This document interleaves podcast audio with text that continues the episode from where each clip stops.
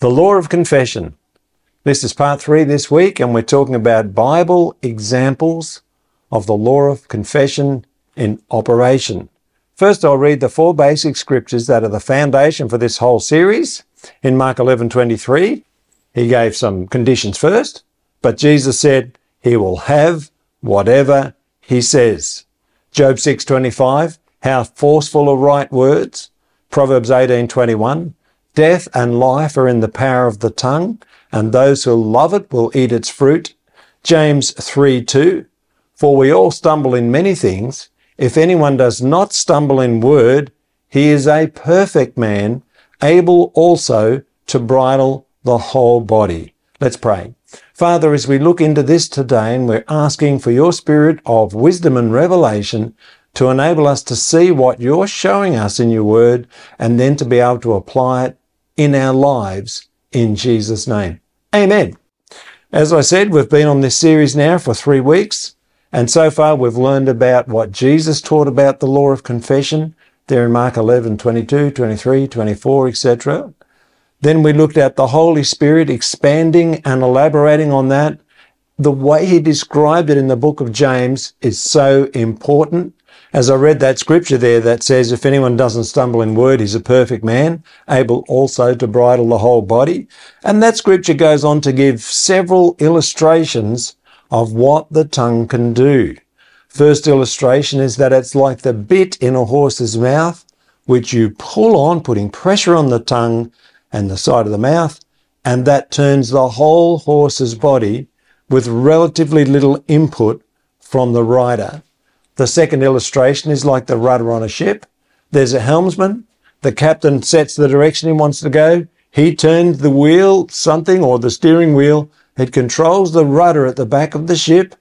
Maybe different in the super modern ships, but that's the way it has been for centuries. And when that rudder turns, initially the boat doesn't change direction. But if that rudder maintains its input, it starts to force the back of the ship around and eventually the whole vessel with the captain, the helmsman, all the passengers and cargo start going in the direction set by the captain. And that shows the power of our tongue. Our tongue, if it's set in the right direction, will bring our life and all those for whom we are responsible into the direction that God wants. Amen. He also said the tongue is like kindling a fire. And when a match starts a fire that leads to a forest fire, it can do a lot of damage without anybody ever being able to find any remnants of the originator of the fire, which is the little tiny match or a piece of kindling. And it's the same with our life. Our tongue can cause a lot of trouble. It can cause burning trouble in churches, in homes, in families, in lives, in businesses, in workplaces. But when the whole thing's over, it would be very hard to trace it back to the tongue. But God's revealing to us that the tongue is the problem. He also said the tongue is harder to tame than a wild animal. Through James, the Holy Spirit said many wild animals have been tamed, all of them really by mankind. However, no man can tame the tongue. It's an unruly evil, full of deadly fire, and it's set on fire by hell. No man can tame the tongue, but that doesn't mean it can't be tamed. It just can't be tamed by our willpower. But when we rely on God's power, the tongue can most certainly be tamed and used to set the life in the right direction. James also gives the illustration of the fountain. He said a fountain can't send forth both sweet water and bitter from the same opening. And so if our tongue is used and our mouth is used as the opening of two sources of words, one's bringing blessing and the other one's bringing cursing, we find that they mix together at the faucet, so to speak. When they come out, it's a mixture of sweet and bitter. Therefore, it's not pure water. And that's the whole point of that. It's impossible to have this mixture come out and for it to be of benefit to God. We need to purify our hearts because out of the abundance or overflow of the heart, the mouth speaks. And we need to yield our tongue to the Holy Spirit because he can tame the tongue and so can the living word of God. So we need to be meditating in the word, eating the word, thinking about the word, studying the word of God, keeping it going in day and night. We need to think about God's goodness, his love, his character, his faithfulness, and mix all of these meditations constantly. And then the overflow of our heart can be the pure word of God, and thus our tongue is tamed. And we can visit with God in the Spirit, and we can see what He's showing us, and we can speak in line with those things. And this also leads to pure water coming from the fountain out of the spigot of our life, which is our mouth, using our tongue to set our life in a good direction and to set up circumstances for those who travel on our ship. Amen. Then the third time we looked at this, which has been over two parts, we looked at God's priorities for spoken words. And we saw that God's first use of spoken words falls under the law of first mention. Wherever in the Bible something is mentioned for the first time, God has used that as a way to set up in our thinking his intended use of that or his intended way to view that particular issue, item, or whatever it is. So the first use of God's spoken words was not to describe something, was not to communicate, was not to complain or whinge. He didn't use his first spoken words to justify himself. He didn't use it to teach anything.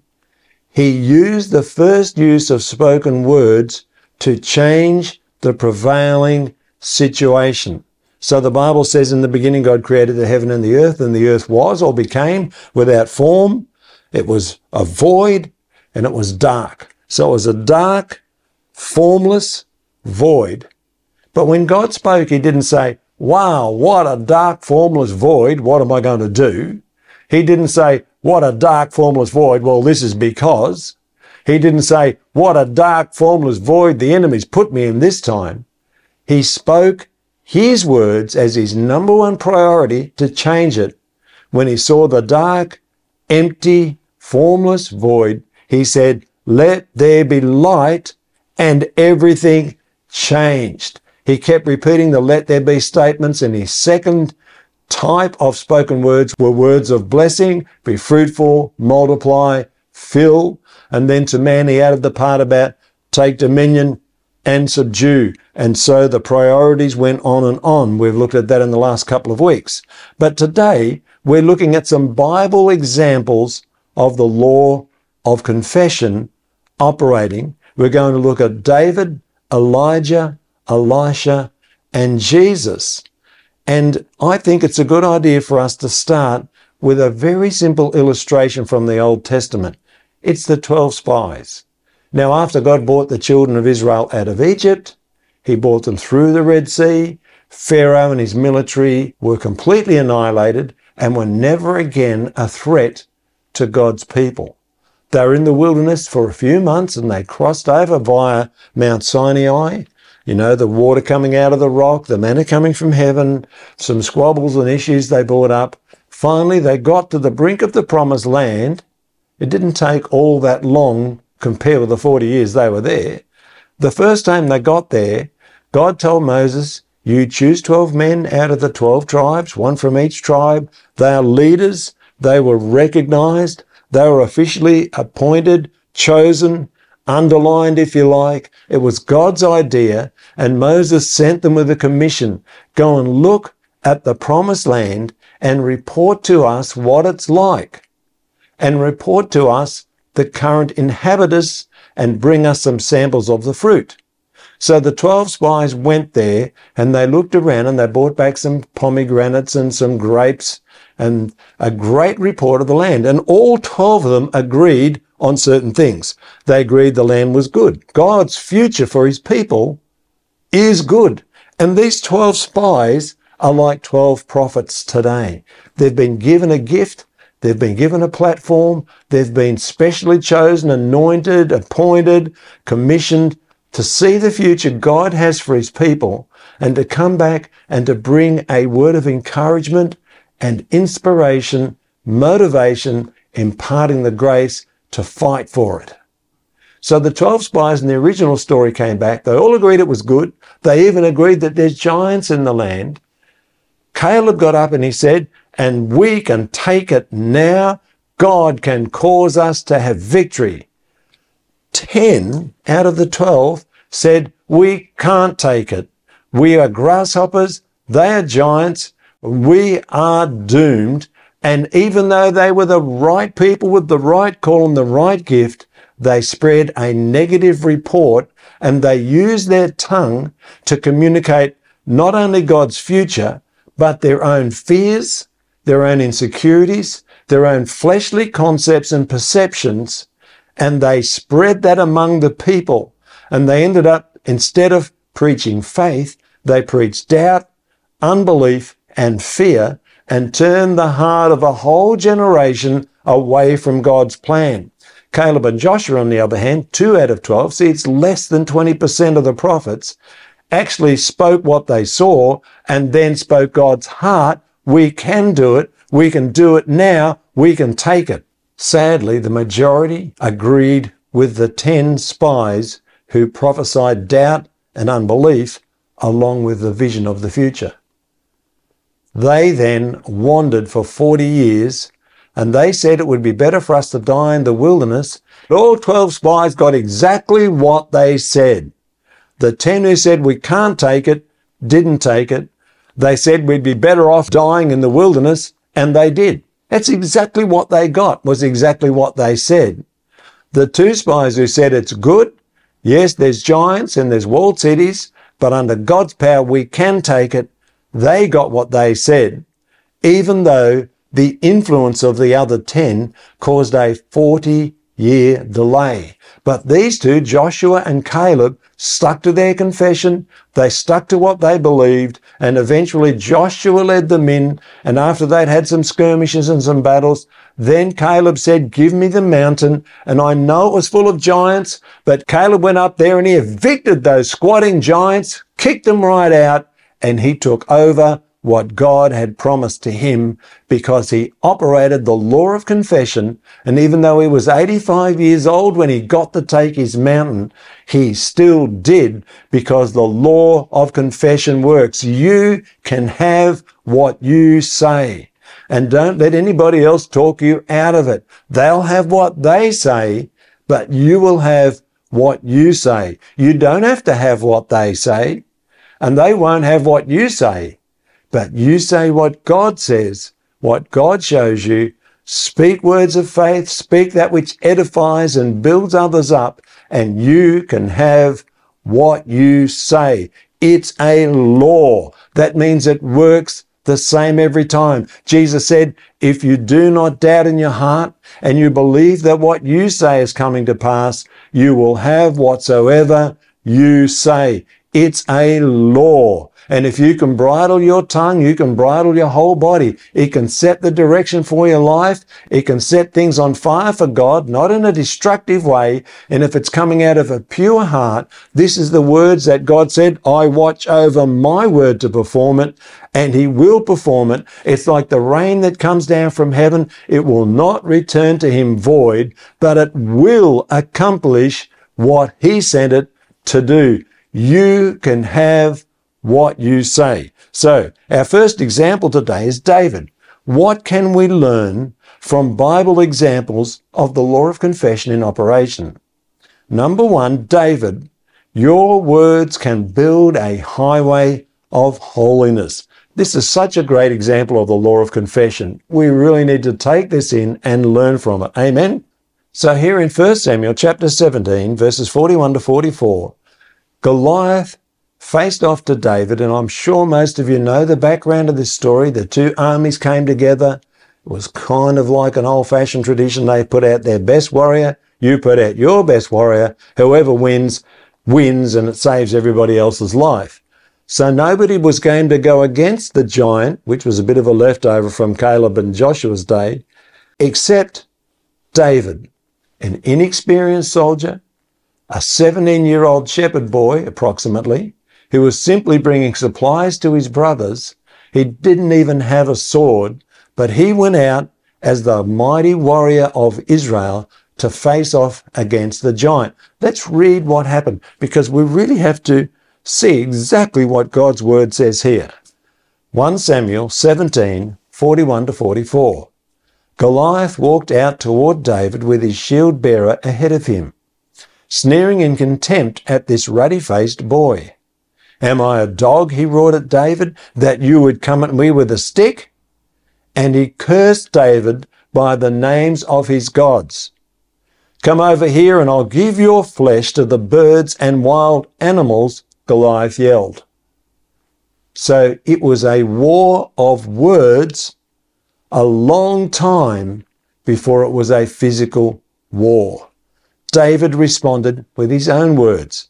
You come to me with a sword and a spear and with a javelin, but I come to you in the name of the Lord of hosts, the God of the armies of Israel, whom you have defied. This day the Lord will deliver you into my hand. I will strike you and take your head from you. Yeah, think about it. this is big words from an inexperienced boy who hasn't even got a sword. And this day I will give the carcasses of the camp of the Philistines to the birds of the air and the wild beasts of the earth, that all the earth may know that there is a God in Israel.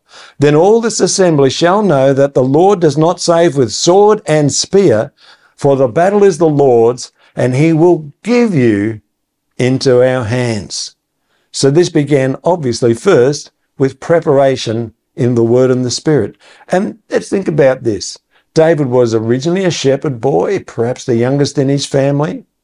And then one day Samuel turned up after God rejected Saul from being king. He came there supposedly to make a sacrifice, but he was really looking for the king God had chosen to anoint to replace Saul. And so all of David's brothers came before Samuel, but he didn't find among them the one God was anointing. Then Samuel asked David's father, Are these all the sons you have? They're still the youngest, Jesse replied, but he's out in the fields watching the sheep and goats. Send for him at once, Samuel said. We will not sit down to eat until he arrives. And Samuel then, it says in verse 13, Samuel took his flask of oil and anointed him, with his brothers standing around watching. The Spirit of God entered David like a rush of wind, God vitally empowering him for the rest of his life. I really love this translation of this. God vitally empowered him for the rest of his life. This was the theme to some of the camps we ran when I was in the principal of the Bible College. The first thing is that there is a preparation. So David had the Spirit of God, and he also, according to Psalm 1, was meditating in the Word of God. And in Psalm 23, he said, The Lord is my shepherd. So David knew that when he was out looking after the sheep, God was his shepherd. He had the Spirit of God leading him, showing him things, so that by the time he turned up to face Goliath, he had God overflowing from his heart. He had God's faith, God's word, God's character. He knew God was with him. He knew he had a covenant and he certainly knew he had the Spirit of God on him. And so that's why it began with a war of words. And you think about it. Goliath spoke first, speaking by the devil's inspiration. Come to me and I'll give your flesh to the birds of the air and the beasts of the field. Now, under normal circumstances, you think about this, a giant, experienced man of war who's been living this war lifestyle since he was a boy is facing a shepherd. And he speaks by his God, but he only says he can take out an unarmed boy, except for a couple of rocks and a stick. He doesn't speak that big by his God. Then we hear David speak. And if you didn't know this story and you were listening to a boy He's a teenager, probably, who appears to be unarmed, doesn't have a shield, doesn't have armor. Mouthing off these words at a giant, experienced warrior, you'd think this guy's lost his biscuits. This guy is so arrogant and grandiose. I think he's on hopium, not the truth. But he was speaking by God. So David, even though smaller, younger, and comparably inexperienced, spoke by the infinite Spirit of the living God. Let's read this in the New King James. This day the Lord will deliver you into my hand, and I'll strike you and take your head from you. And this day, now listen to what David says in comparison to Goliath. Goliath says, I'm going to kill a teenage boy who doesn't even have a sword or a shield. And this is what David says in the face of a giant and a whole army of people with swords, shields, and armor and experience. This day I will give the carcasses of the camp of the Philistines to the birds of the air and the wild beasts of the earth, that all the earth may know there's a God in Israel. Amen. What an amazing statement. But you see, the law of confession comes into play. What David said came from the overflow of his heart because of his preparation his love for God and his Holy Spirit lifestyle. So those words are words God watches over to perform. The first thing that happened that day was David ran at the giant. He had picked up five stones. He did a slingshot. That was the weapon he was used to. It hit poor old Goliath in the head, somehow got between his armor, hit him in the head. He fell down. Then David took out Goliath's sword and cut his head off. So David prevailed over the giant but he had said, I'm not just going to feed you to the birds and the animals. I'm going to feed the whole army of the Philistines to the birds and the animals. And so there was a mighty victory that day from Israel. And then it doesn't end there. The words David spoke do something which I call building a highway of holiness. And I'm going to show the scripture for this so that you can see where I'm coming from. In Isaiah 35, 8 to 10, this is what God says through the prophet. A highway shall be there, and a road. It shall be called the highway of holiness. The unclean shall not pass over it. Whoever walks the road, although a fool, shall not go astray. No lion shall be there, nor shall any ravenous beast go up on it. It shall not be found there.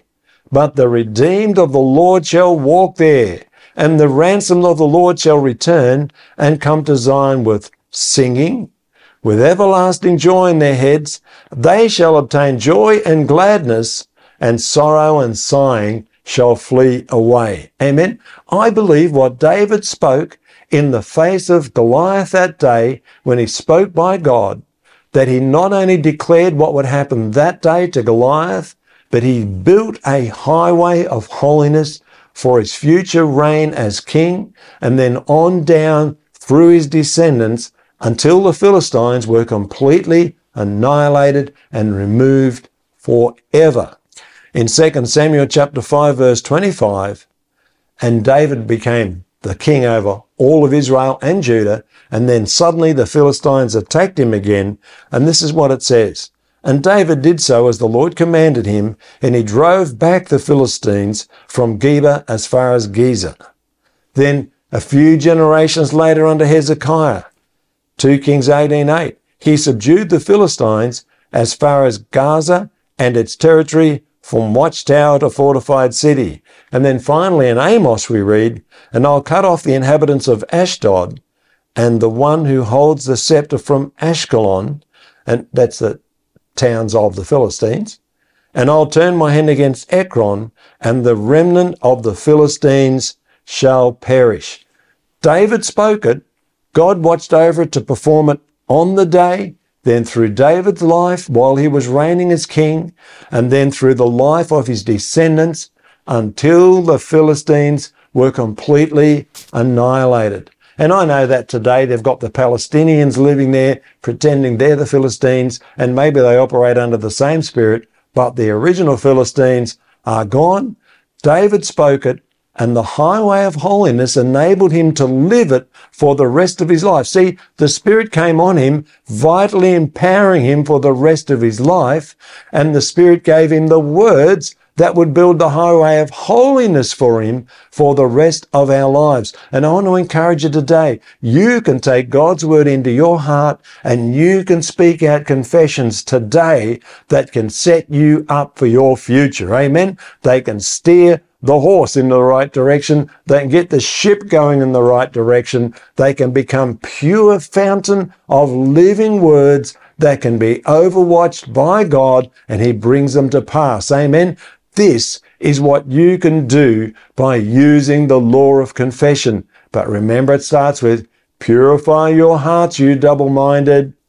And so David's slingshot, where the stone sunk into Goliath's head, is a picture for us of the power of our words when we release the words of God under the anointing of God from the overflow of His word in our heart, they go out like that stone. They hit the enemy in his ears and they go into his head and it annihilates the enemy's attack. Amen. That's why we have a shield of faith and the sword of the Spirit, according to Ephesians chapter 6, verses 16 and 17. So you can live a lifetime on that highway of holiness. You know, for example, whenever I buy a car, I speak over it. You're a good car, you'll never let me down. Even the very first car I remember believing God for, I made a prayer list. I put it up next to my bed and I prayed over it. Your tyres won't go flat, your windscreen won't break, you'll never let me down, you will always start, and things like that. I prayed for this car. It would have good acceleration, you know, it would always be in tune, was part of that first prayer. And every car I've had since then, over the last 40 years, have all been based on the same prayer and I speak it over them. And so it's the same with our sound equipment. And another one we say all the time is it never rains when we're setting up and packing up. It can rain in between, before and after, but it never rains when we're setting up and packing up. And many times we've been driving to ministry knowing that we have to bring equipment in from the car and set it up. And it's been raining or threatening rain. And we just stay on that one confession. It never rains when we're setting up and packing up because God can watch over it to perform it. I'm consistent with it. And you've got to be persistent in these things and never let the enemy trick you into saying words that cancel out the law of confession working in your favor. Amen? So, speak the word. So, what have we learned from these examples? The first one is David. You can build a highway of holiness for your future with your words today. And finally, today we're going to look at Jesus. Jesus had a lot of things to say about himself. For example, in Mark 10 32 to 34, now they're on the road going up to Jerusalem, and Jesus was going before them, and they were amazed.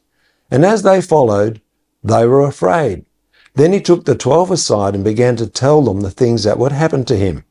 Now, this is Jesus' confession. Remember, it's not necessarily a positive confession of hopium. This is confessing what God says.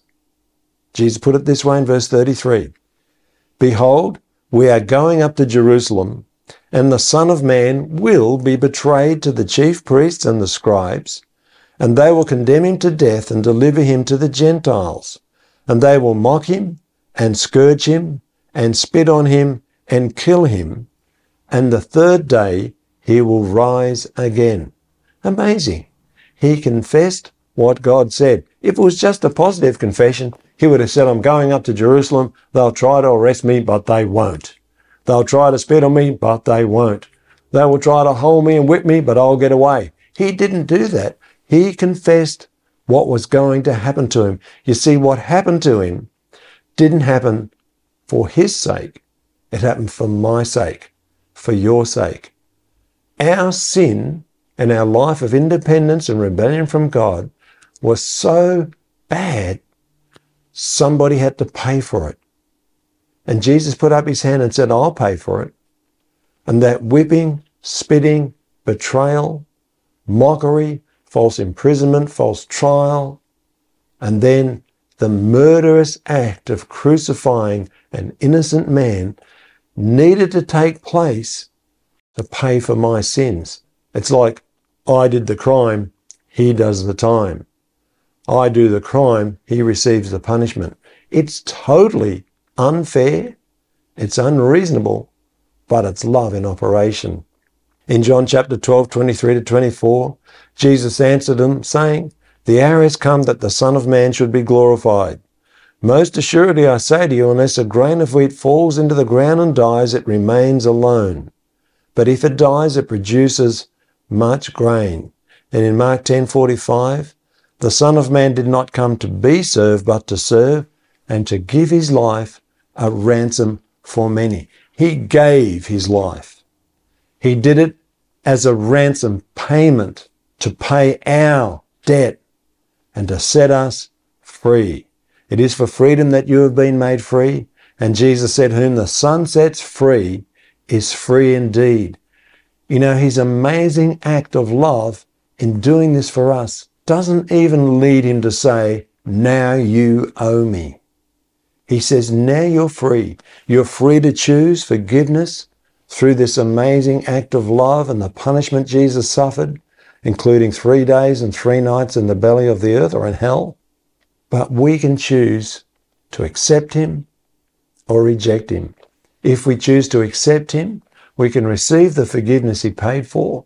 We can receive the new birth He made available to us, and the whole of our old life goes out of existence with Jesus when he rose from the dead. We can avail ourselves of that, be born again, start a brand new life today when none of the old track record matters anymore. It's completely gone. It's annihilated in Jesus and you begin today as a new creation. Remember the original creation started with God saying, let there be light. And it starts today with you saying special words of turning to Jesus, confessing Jesus is Lord, and believing that he rose from the dead. And I can lead you in those special words today. And if you receive this and say this prayer and really mean it to God, your name will be in the Lamb's Book of Life. Your name will disappear from the devil's roll and your destiny will no longer be hell where the devil will be punished eternally. Simply say this prayer after me. Say it to God and mean it with all your heart and receive Jesus as your Savior. Say this, Jesus, you repeat it. Thank you for dying on the cross for me. I turn from my old life. I receive your complete washing from sin. I receive your new birth. I believe you rose from the dead. Today, Lord Jesus, I receive you as my Saviour. I confess you are my Lord, and I'm going to follow you from this day forward. In the wonderful name of Jesus. Amen.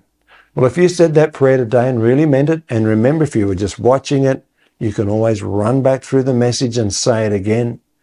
But if you did say it, then I believe you're born again. I believe that Jesus is now your Lord he will begin to lead you, direct you. Your part is to keep saying Jesus is Lord, praise the Lord, read the Bible if you've got one, and it's easy to download the Bible app. If you don't have it, you can get an audio Bible or a written Bible on your phone, and then pray every day to God and talk to someone that you know is a Christian. Start fellowship and let God guide you to a great group of people, which He calls His church where you can be growing and learning together with others and really start to be serious about following Jesus. And the first serious step, of course, is to be baptized. If you've confessed Jesus is Lord, his first instruction is be baptized. Being baptized can be done by a believer or in a church. It's where you just simply go into the water dry and come out wet. It symbolizes the burial of your old life and coming back with a new life completely. Jesus killed the old life on the cross with him, but you bury him by faith when you're baptized and saying, I want nothing more to do with that old life. I'm putting it off. I'm putting on this new life and I'm walking in Jesus today. Amen. Well, God bless you. Thank you so much for listening today. Let's remember to use our tongues to create a highway of holiness, to make a positive confession about what God is saying that we can take our promised land and God can lead us into it. And remember to declare over your nation what God's word says. Amen. God bless you. Thanks for listening. I'll see you in the next message. Bye.